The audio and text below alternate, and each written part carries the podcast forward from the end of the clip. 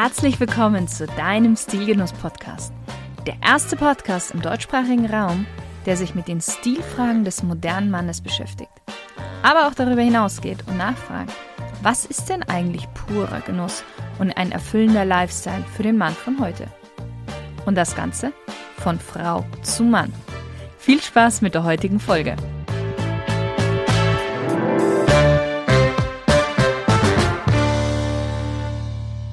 Hallo lieber Stilgenusshörer. Eigentlich sollte heute eine Folge zum Thema Frühling und die wichtigsten Kleidungsstücke in deinem Kleiderschrank veröffentlicht werden. Aber aufgrund der aktuellen Situation ist mir nicht so ganz danach und ich habe mich kurzfristig, wirklich kurzfristig umentschieden. Ich verspreche dir, die Folge kommt noch, aber eben erst nächste Woche. Jeder verfolgt momentan die Nachrichten, die kleinsten Zwischenberichte aus der Ukraine und ich denke, jedem geht der Krieg, der aktuell in der Ukraine herrscht, sehr nahe. Für jeden unterschiedlich nahe und jeder aus seiner eigenen Position heraus. Was ich damit meine, ist, dass jeder eine andere Perspektive auf die Geschehnisse hat. Ich behaupte, humanitär gesehen ist das für jeden klar denkenden Menschen gerade furchtbar, was da passiert.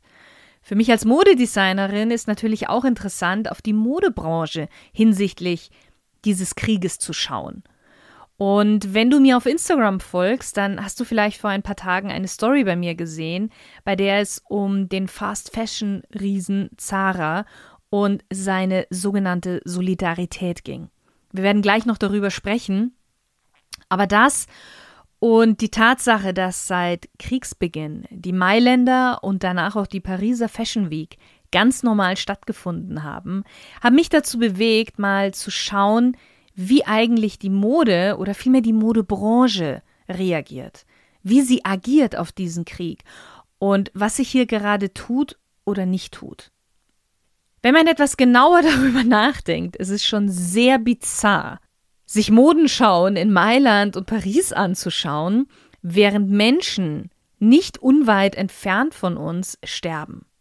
Andererseits versucht man weiterzumachen wie immer, um der Angst, der Sorge nicht die Macht zu geben.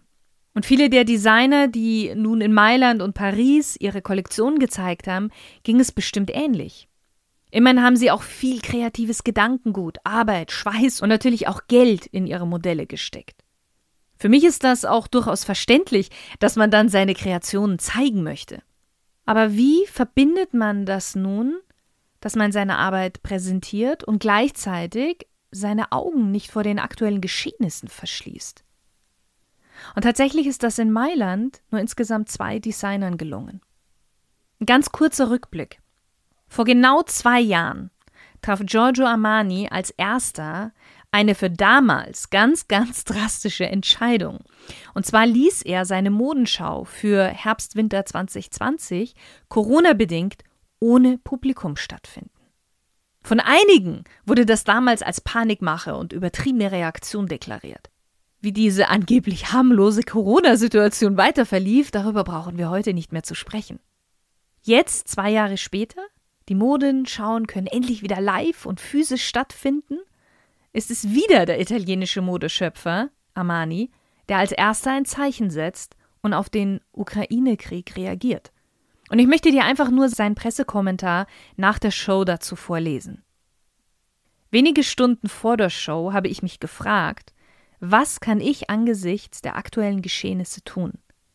Es ging nicht darum, Kleider oder Geld zu senden, nichts dergleichen, um zu zeigen, wie mein Herz für seine Kinder schlägt. Und seine Stimme versagt dann, und nach einer kurzen Pause sagt er weiter Das Beste, was wir tun können, ist ein Zeichen zu senden, um zu sagen, dass wir nicht fröhlich sind, dass wir die Rückkehr zu den physischen Schauen nicht feiern wollen, da da draußen etwas geschieht, das uns verstört. Deshalb habe ich meinem Team mitgeteilt, dass ich auf Musik verzichten möchte. Man konnte die Abwesenheit der Musik im Raum und auch backstage spüren. Es war emotionaler als jede Musik, Rap oder Rock hätte sein können.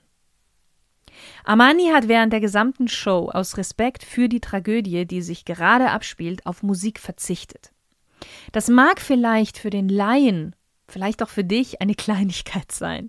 Aber wer schon mal bei einer Show war, weiß, dass die Musik ein ganz wesentlicher Bestandteil einer Modenschau ist. Etwas später am selben Tag präsentierte dann Francesca Liberatore ihre Show in der ehemaligen Kirche von San Carpoforo.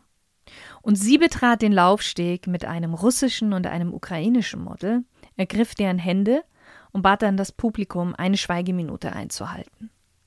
Auch hier dieser kurze Zeitraum der Kundtung der Unterstützung für alle vom Konflikt betroffenen Personen war sehr, sehr ergreifend. Aber abgesehen von Armanis und Liberatores Gesten verlief die Modewoche wie gehabt. Alle Modenschauen fanden wie geplant statt, auch ohne Anpassungen an die aktuelle weltpolitische Lage, in absolut euphorischer Stimmung, mit Fanscharen, die am Ein- und Ausgang der Show dicht gedrängt nach Stars und Influencer Ausschau gehalten haben.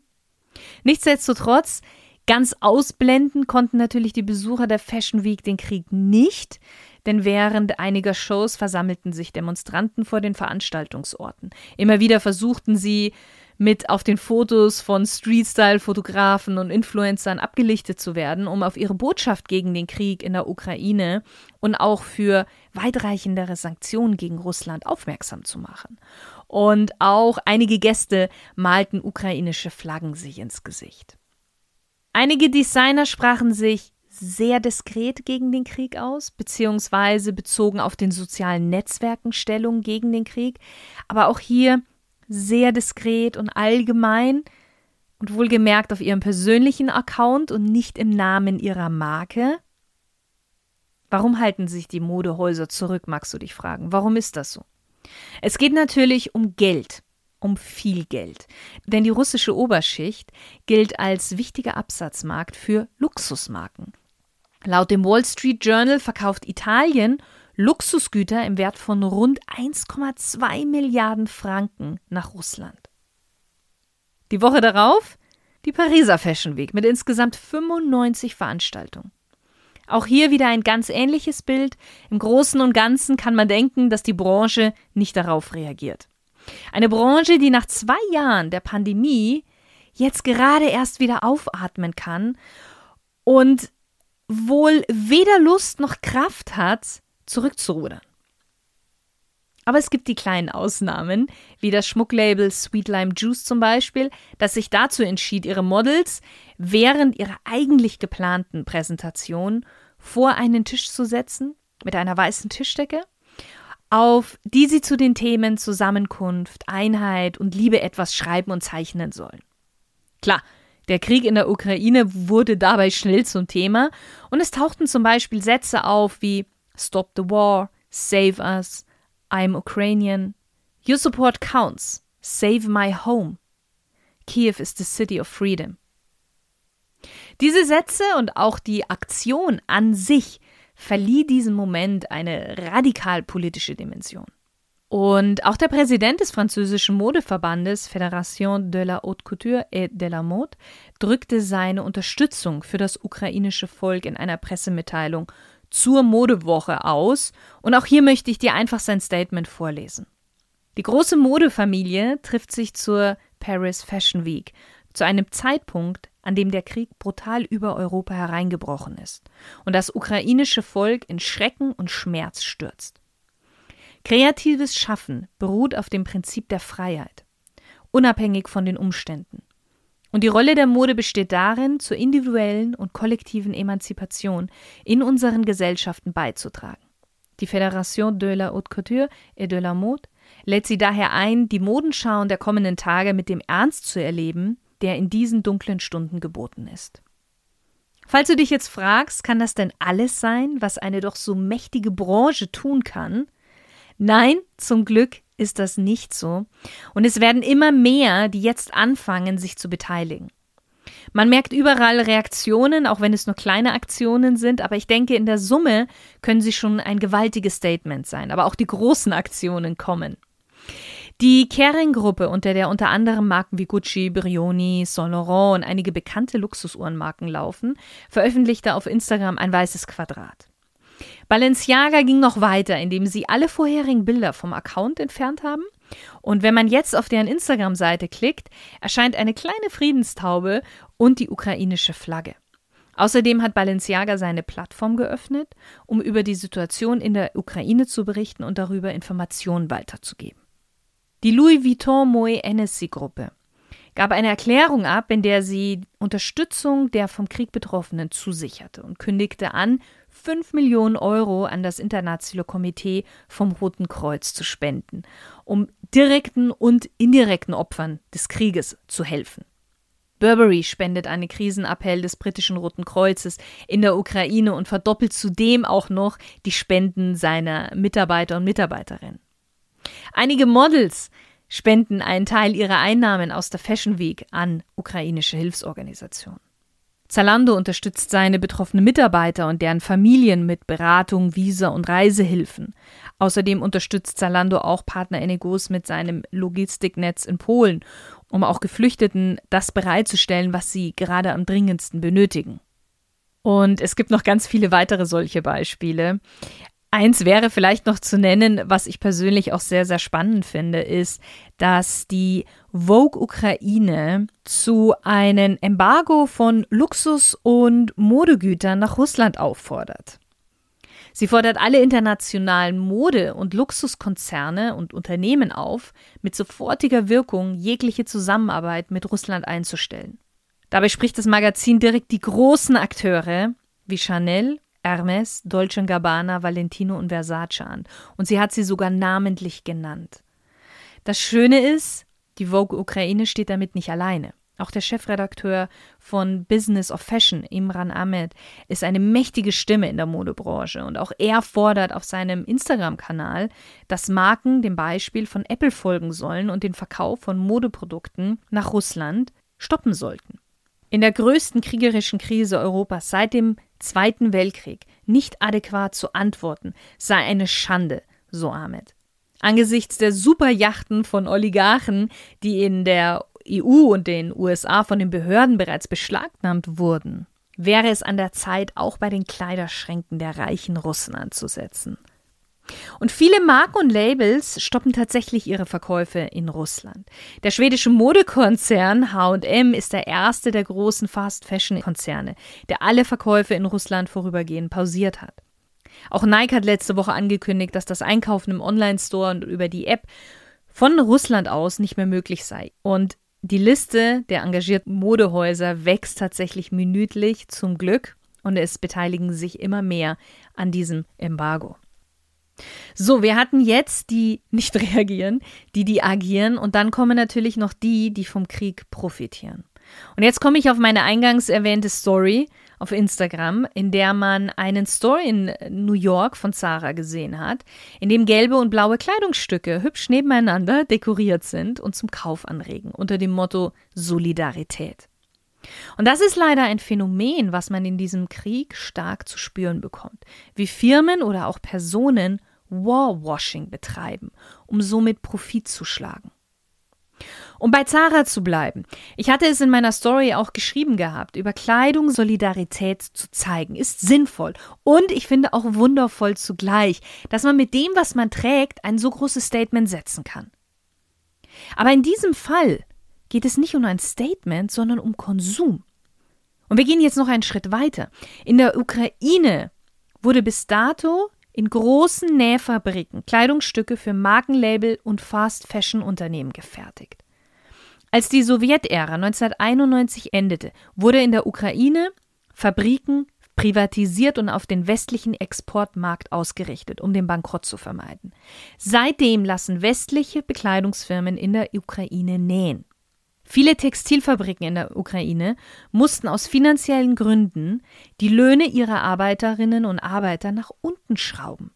Es existieren teilweise Zustände wie in asiatischen Sweatshops und Nähereien, was Arbeitsbedingungen und faire Löhne angeht.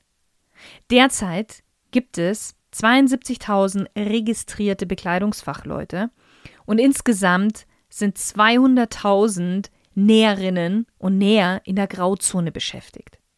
Es ist der am schlechtesten bezahlte Wirtschaftszweig in der Ukraine.